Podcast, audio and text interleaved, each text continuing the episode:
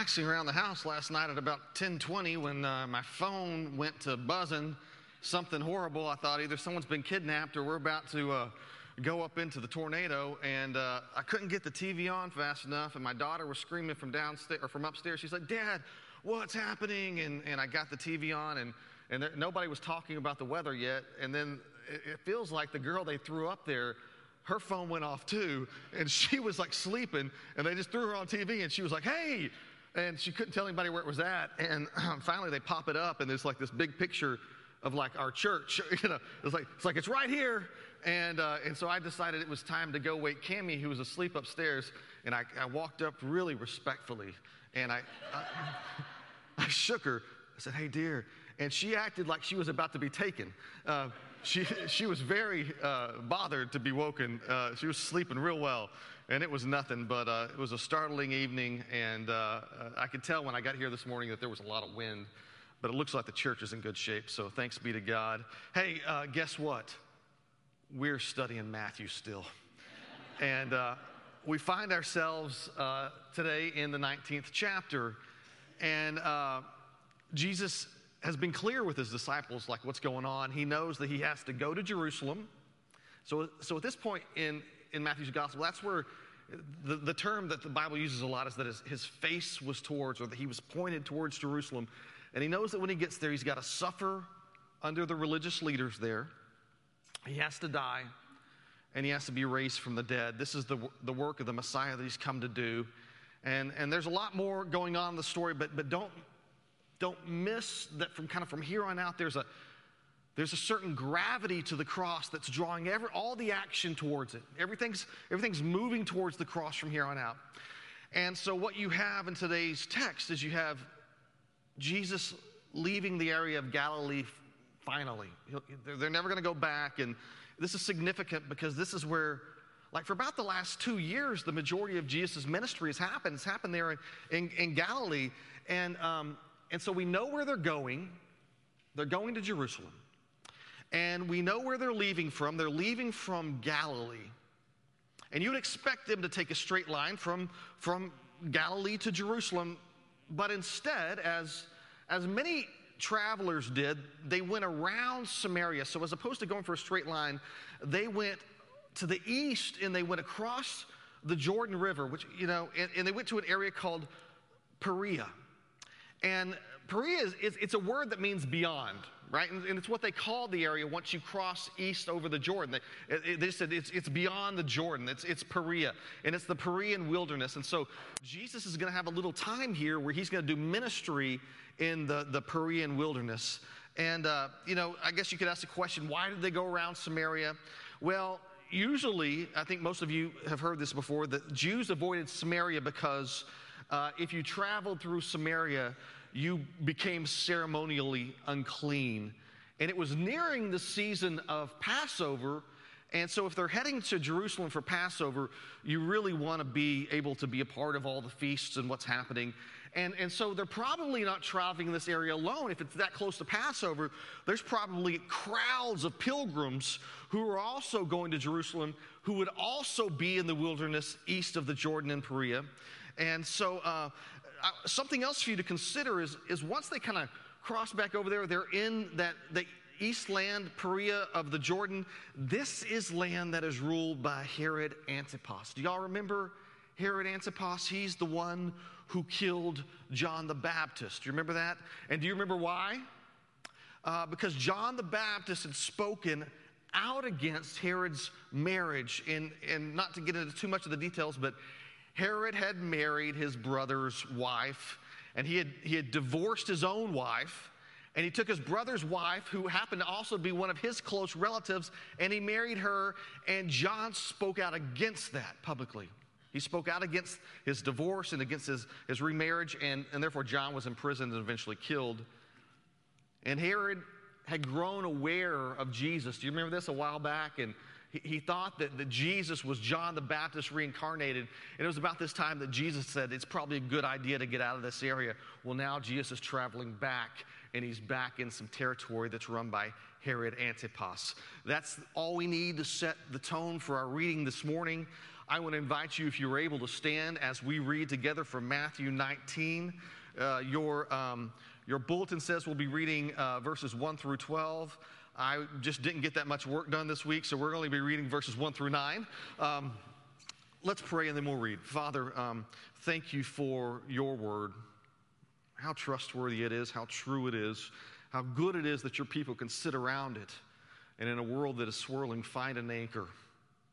Thank you for your word, God. We, we pray uh, that you reveal it to us in Jesus' name. And all God's people said, Amen. All right, let's uh, begin in the first verse. Now, when Jesus had finished these sayings, he went from Galilee and entered the region of Judea beyond the Jordan. And large crowds followed him, and he healed them there. And the Pharisees came up to him and tested him by asking, Is it lawful to divorce one's wife for any cause? And he answered, Have you not read that he who created them from the beginning made them male and female? And said, Therefore a man shall leave his father and mother and hold fast to his wife, and the two shall become one flesh. So that they are no longer two, but one flesh. What therefore God has joined together, let not man separate. They said to him, why then did Moses command one to give a certificate of divorce and to send her away? And he said to them, Because of your hardness of heart, Moses allowed you to divorce your wives. But from the beginning, it was not so. And I say to you, whoever divorces his wife, except for sexual immorality, and marries another, commits adultery. Church, the grass withers and the flowers fade, but the word of our Lord stands forever. And this is the word of our Lord. Thanks be to God. Please be seated. You know, I got on, uh, got on Facebook at the beginning of this week and said, uh, I covet your prayers because on, uh, on Wednesday night, uh, I have the opportunity to lecture on hell. And then, uh, and then on Sunday, I'm preaching on marriage, adultery, and divorce. I, it's just not a bubblegum rainbow weekend, guys. And this is what you, I mean, because you might be going, hey, why, why is Tyson preaching on divorce? Is he really um, want to stick it to us? It's what is next. And as you know here, we just, we're kind of preaching through, and uh, we are unashamed of the words of God. We're unashamed of the teaching of Jesus. And so this is next. And I'm very pleased to present it to you today. So let's begin in verse 1, uh, 1 and 2. Now, when Jesus had finished these sayings, he went away from Galilee and entered the region of Judea beyond the Jordan. And large crowds followed him, and he healed them there. I think we can visualize some of this. Jesus and his disciples, they cross over into that wilderness. We called it the beyond or Perea. And the crowds of people began to recognize Jesus. Um, some of uh, some of them are heading to Jerusalem for the Passover. And as, as Jesus often does, it's just a great sign of, of who he is as the Messiah and his compassion. He begins to uh, heal people, he begins to give sight to the blind and, and, and, and the lame walk. Now, in this crowd, there are some bad actors. And specifically, I'm talking about the Pharisees. And we have seen in Matthew that it's the Pharisees that whenever Jesus tends to get closer to Jerusalem, they pop back up and they continue to approach Jesus, and they do so when he's in the crowds. And, and the reason is, is that they're trying to publicly discredit Jesus. And, and today our story is no different. You see, the Pharisees have come to set a trap for Jesus. This is all a trap. Um, and, and, no doubt, they didn't come up with this in the moment. They didn't go, hey, there's Jesus. Go ask him about marriage. No, man, this was planned in some back room somewhere. And they plotted and they waited and they, they thought they had a dry erase board. And they were like, what's going to trap Jesus? What can we ask him that's going to make him take a position that's going to that's to really blindside him and alienate him with some part of the people. And, and we know today, like, if you get into politics, there are certain political issues that if you make someone take a stand, you're going to make half the country mad at you. And I think that was the strategy to trap Jesus. And I want to say this it's a brilliant strategy. The plan is this they're going to force Jesus to take a stance on one of the most divisive issues of the day. And back then it was divorce. Now, divorce is, uh, is a highly controversial issue for us, and it, it was back then. Um, I felt the weight of this as I prepared to preach this week. And look with me at verse 3. We'll begin to see the trap being set.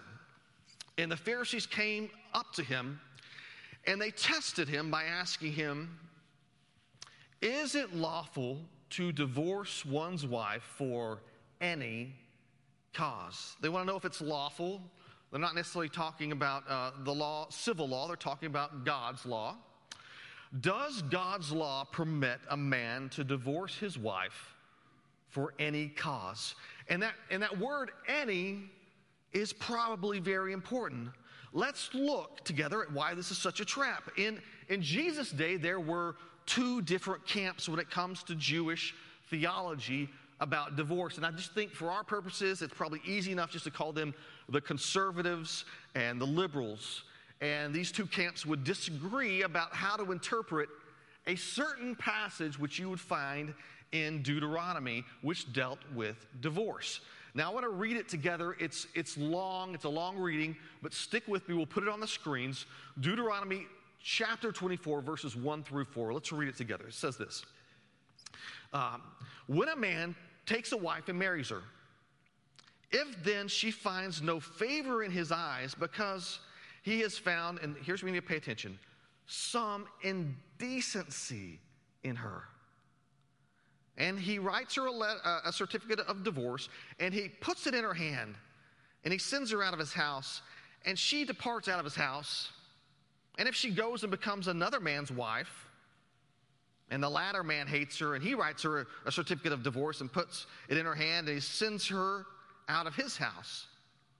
Or if the latter man dies, uh, who took her to be his wife. And then the former husband, here we're back to the former husband, who sent her away, he may not take her again to be his wife after she has been defiled, for that is an abomination before the Lord. And you shall not bring sin upon the land that your Lord your God is giving you for an inheritance. Okay, long reading. Thank you for bearing with me.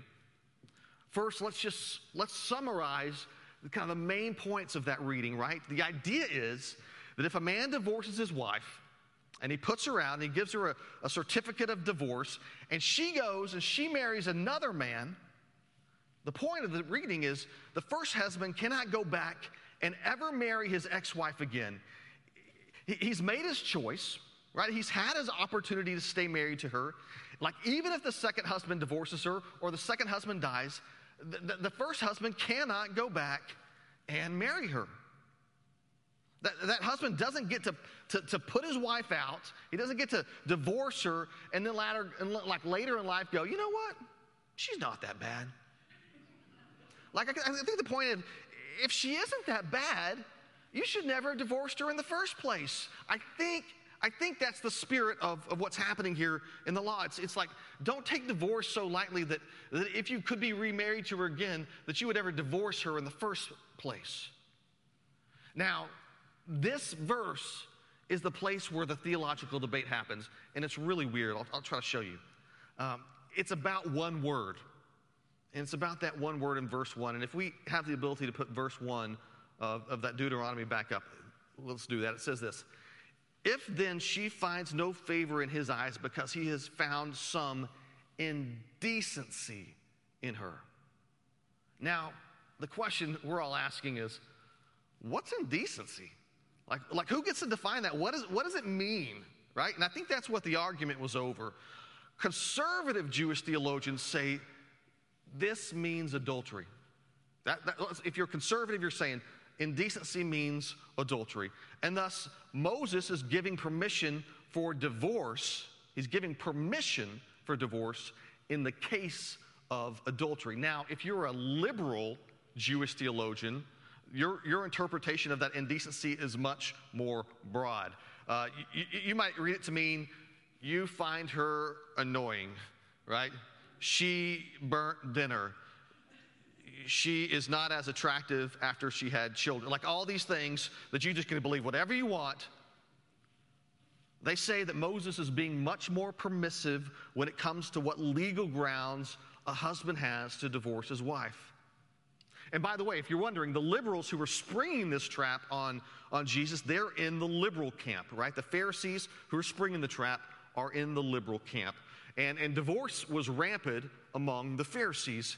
And, and the trap works like this Ask Jesus very publicly if you can divorce your wife for any cause, and if he says no, well, then he will outrage every liberal in the country.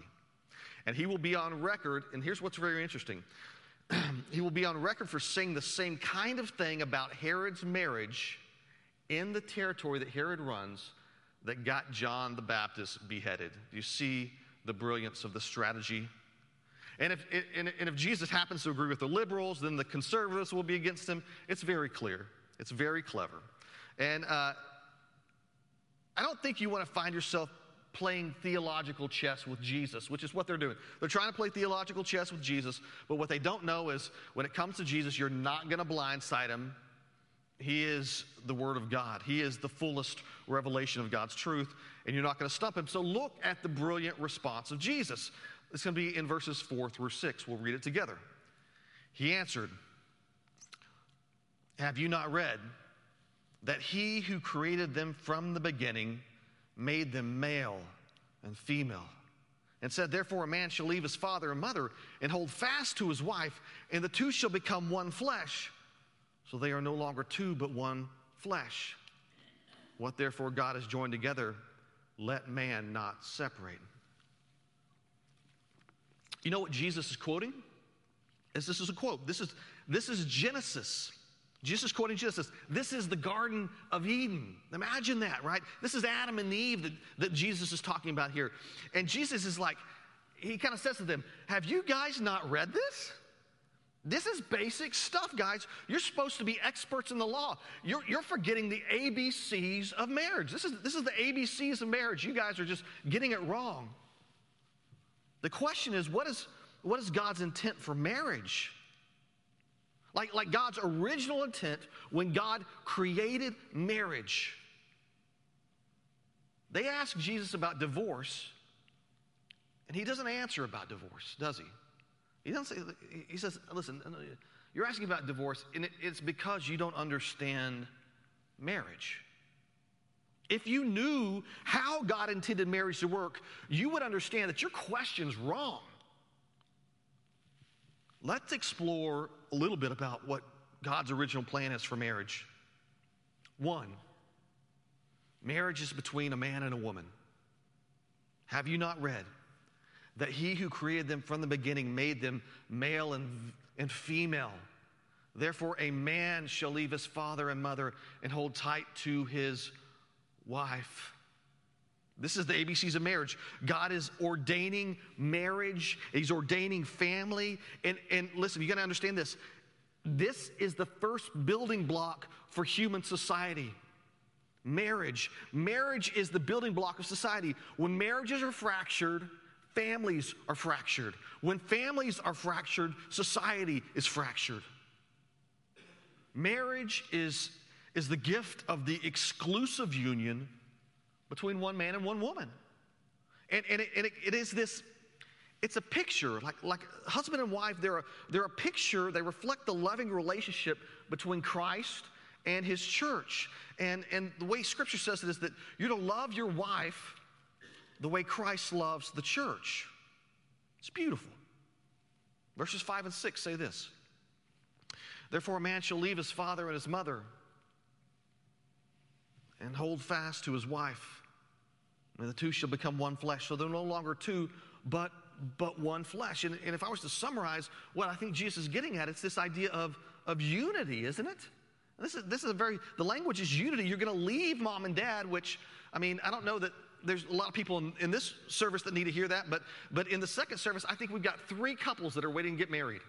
Three engaged couples. And I can't tell you, there are some, some people who need to be told, you need to leave mom and dad. And be, be unified. Cami and I had this really cool experience. We got married, um, and, and pretty soon after that, we shipped off to South Carolina. And our, both our families were in Texas, and like we had kind of no, uh, no option for mom and dad there. we, we had, we had two years of living a day's drive from mom and dad. And it was like, we're, we're going to make it or we're going to not. And, and what does it says? You're going to leave mom and dad and you're going to hold fast. That's very biblical language to one another. And, and hold fast is an interesting term. The Greek is kaleo. It's this word kaleo, and, and, it means to be joined together. And it's a, it's a, it has this connotation, which is, I think is really cool, of being glued together or being cemented together. Or maybe in our day, I love, I love the, the, the illustration, maybe being welded together. I think that really works really well. It's, it, you know how, like a master woodworker, somebody like Mark Barnhouse could, could take two pieces of wood and, and he, could, he could glue them and sand them and he could oil them in such a way that if you came up and you were looking at it, you would swear you were looking at one piece of wood. You would say, that's not two pieces of wood, that's one piece of wood. You can, I can't even see a seam. Where's a seam? I can't find a seam. That's the image, that's the image of marriage in Genesis kaleo, where, where the, the, two have become one. It's, it's like some crazy math. We're going to take two and they're going to become one flesh. And, and it's, it's like a masterpiece. And who's responsible for creating this masterpiece of unity? Who, who did this? Who can take two and make one? And what does it say in Scripture? What God has joined together, let no man separate. God's the one who takes husband and wife and he welds them so that they look like they're one and so that they act like they're one. And it, what Scripture says is don't go messing with what God has created or what he's, what he's joined together. That's Jesus' response to the Pharisees saying, Hey, man, can we divorce our wives for any reason? Jesus takes them back to the garden. He says, Do you even know the work of God at all? Do you, do you know, understand why God created marriage? And do you understand that God is, is the one who joins husband and wife together and they're supposed to be seamless? And I think if they understood this, they'd know, like, okay, our question was kind of dumb. And yet, they, they're going to offer back a retort. When Jesus says this to them, when he describes marriage, they offer back a retort. And their retort is this verse 7. They say to him, Why then, okay, if that's your, if that's your answer, Jesus, why then did, did Moses command, command one to give a certificate of divorce and send her away. And, and what they're referring to is what we read in Deuteronomy, that long section, right? And uh, about the husband, and he, he, finds something indecent in his wife, and he gave her a certificate of divorce. And what they're basically saying is, Jesus, if, if, your, if your interpretation is God is so opposed to divorce, why then is it that Moses commands us to divorce our wives if they do something indecent? Are you tracking? Does that kind of make sense? And I want to tell you that the Pharisees really have this wrong. Uh, just look again, real quick, what they're claiming. Look at Deuteronomy 24, verse 1. All right, we'll read that one more time. When a man takes a wife and he marries her, if then she finds no favor in his eyes because he has found some indecency in her, and he writes her a certificate of divorce and puts it in her hand and sends her out of his house, and she departs out of his house. Okay, stop. That's all, that's all we're talking about there, right? Where is the command that the Pharisees are referencing? Where does it say you should or you must? Or, or where, where is Moses commanding a man to divorce his, his wife? This isn't a command at all. It doesn't say that when a di- wife does something indecent, you must divorce her. It's telling the greater story about how you can't remarry her. And, and yes, the story does not forbid divorce where there is indecency, but it sure doesn't command it either. Let me remind you of their question to Jesus. They say to him, Why then did Moses command to give a certificate of divorce and to send her away? Let's see what, what Jesus is going to say. He responds in verses 8 and 9. He says this to them uh, Because of your hardness of heart, because of their hardness of heart, Moses allowed, see we, they say command, he says allowed you to divorce your wives. But from the beginning, it was not so. In other words, when God created in Genesis, it wasn't meant to be like this. And I say to you, whoever divorces his wife, except for sexual immorality, and marries another, that person commits adultery. Jesus does two things. First, he clarifies that, that a man's not commanded to divorce his wife when she's indecent. He says instead that Moses allows it because of the hardness of heart. So I think we can say this that um, divorce is not what God wants. It's not what God intended. But because of our hard hearts, God's law will allow it. But Jesus then clarifies what constitutes a lawful divorce. Whoever divorces his wife, except for sexual immorality, and marries another commits adultery. So let me say this very clearly so that we all understand the biblical standard. According to Jesus, the only divorce that is not sinful, the only divorce that is legal in the eyes or in the Word of God, is when you choose divorce in response to sexual immorality, adultery. The word is uh, porneia, it comes from pornography, or, you know, it's the one we get pornography from. And I believe that, that it's just referring to sex outside the bond of marriage, sex outside the marriage bed. And, and just so you know, the Apostle Paul will later add a caveat that allows for biblical divorce in the case of abandonment. That means that, that divorce um, for irreconcilable differences like we have today, it's wrong. That means that no fault divorce, as we have in many places today, is, is wrong according to the Word of God. And I think what Jesus would have us do is to learn to forgive and learn to sacrifice. And, and I find like if you're kind of looking at what we've been talking about, last week, Jesus was teaching on forgiveness.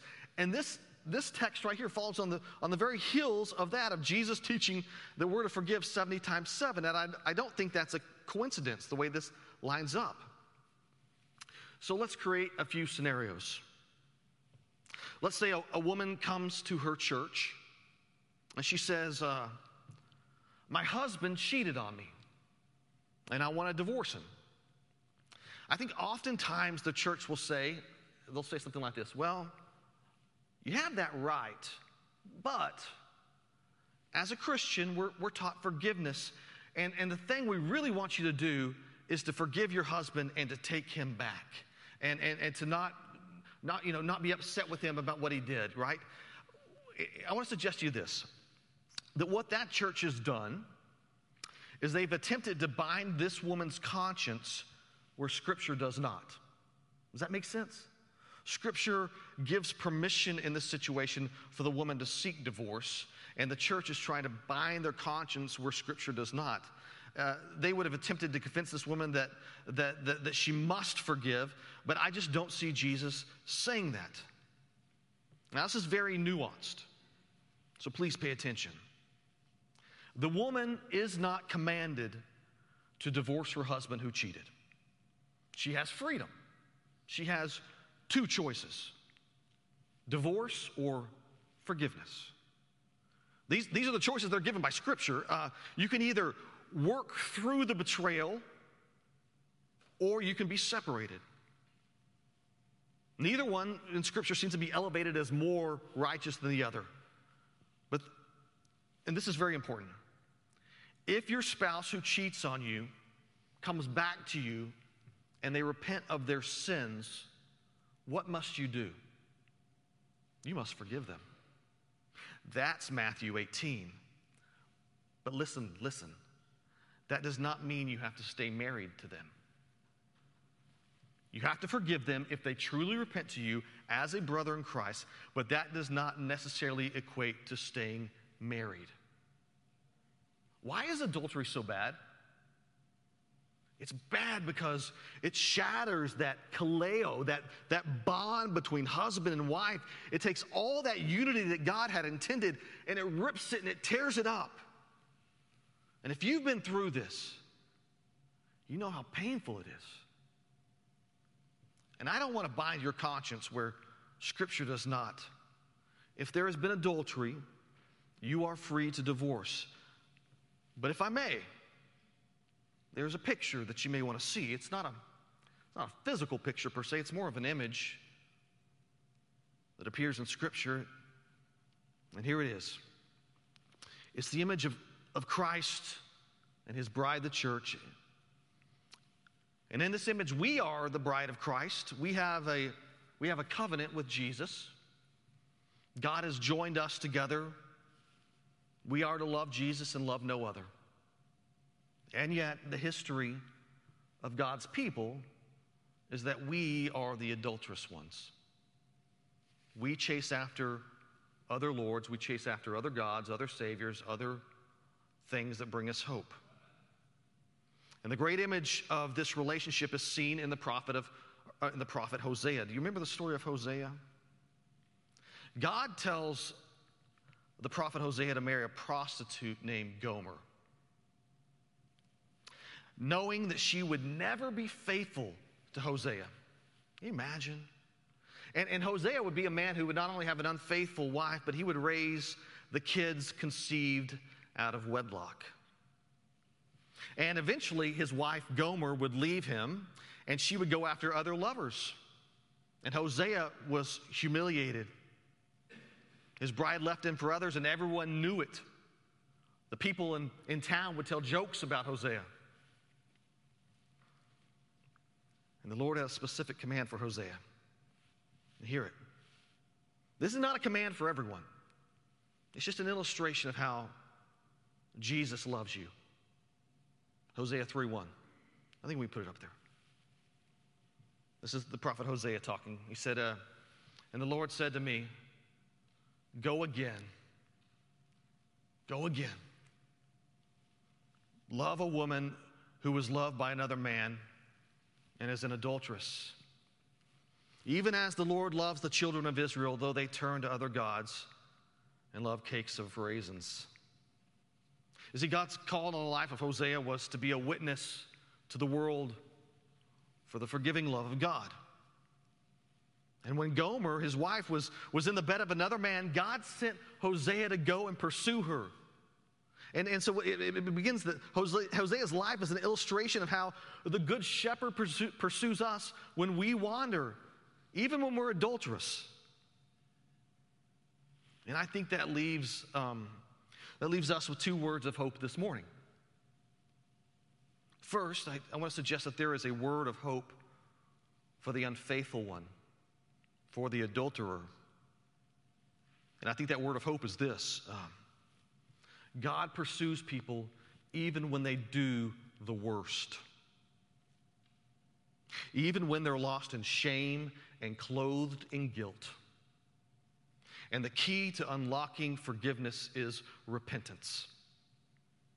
Confess your sins to God turn from it, be done with it, and the Good Shepherd will restore your soul. The second word of hope this morning is for the person who has found out that their spouse is unfaithful. Christ mourns with the brokenhearted. The Lord makes beauty from ashes. The story of Hosea might frame for you, it might, a way forward.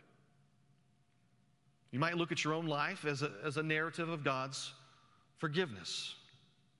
And I'll say this again walking the path of Hosea is not for everyone, but it might just be the path that God has for you. It might be that you should pursue your unfaithful spouse the same way Homer, or excuse me, Hosea pursued Gomer, and the same way that the Good Shepherd pursues us. Uh, I want to suggest to you that this passage we read today is difficult. It's about marriage, it's about adultery, it's about divorce. As we conclude, let me stress some important takeaways. Marriage was introduced by God in the garden. It's a sacred union between one man and one woman. And we're told that, that, that husband should leave his father and mother and hold tight to his wife, and the two shall become one. And what God has joined together, let no one separate. I want to tell you that there's no provision for no fault divorce, there's no provision for irreconcilable differences. Marriage is your cross. It's simultaneously the, the greatest gift of God and the greatest place for Christian witness in the whole world. Marriage is the, is the greatest place for you to practice kingdom living. It starts there. And so, for those of you who are married today, I want to tell you this be done with your anger. Be done with getting even. Be done with your petty grudge. Be done with whatever record of past offense you're holding on to. Be the first to apologize. Don't focus on what your spouse should have done. Concern yourself with what you should do to please the Lord. As you love your spouse well, and this is what I, as you love your spouse well, so you honor the Lord. And if you think about it, like that's that's kind of amazing. If you love your wife the way I love mine, it's the greatest news you'll ever hear that as I, as I love and serve my wife, I honor the Lord. And that, that brings me real joy. So, my challenge for you is to love well, my friends. This has been Matthew 19, 1 through 9. Thanks be to God. Let's pray together. Father, I thank you for the gift and the challenge of marriage. I thank you for the, the spouses that you have put in our lives. I thank you for the opportunity to love them and be loved by them. But we don't pretend it's easy. Help us to keep short accounts of wrongs suffered. Help us to love the other as Christ loves the church. We pray all this in the name of Jesus. And the church said, Amen.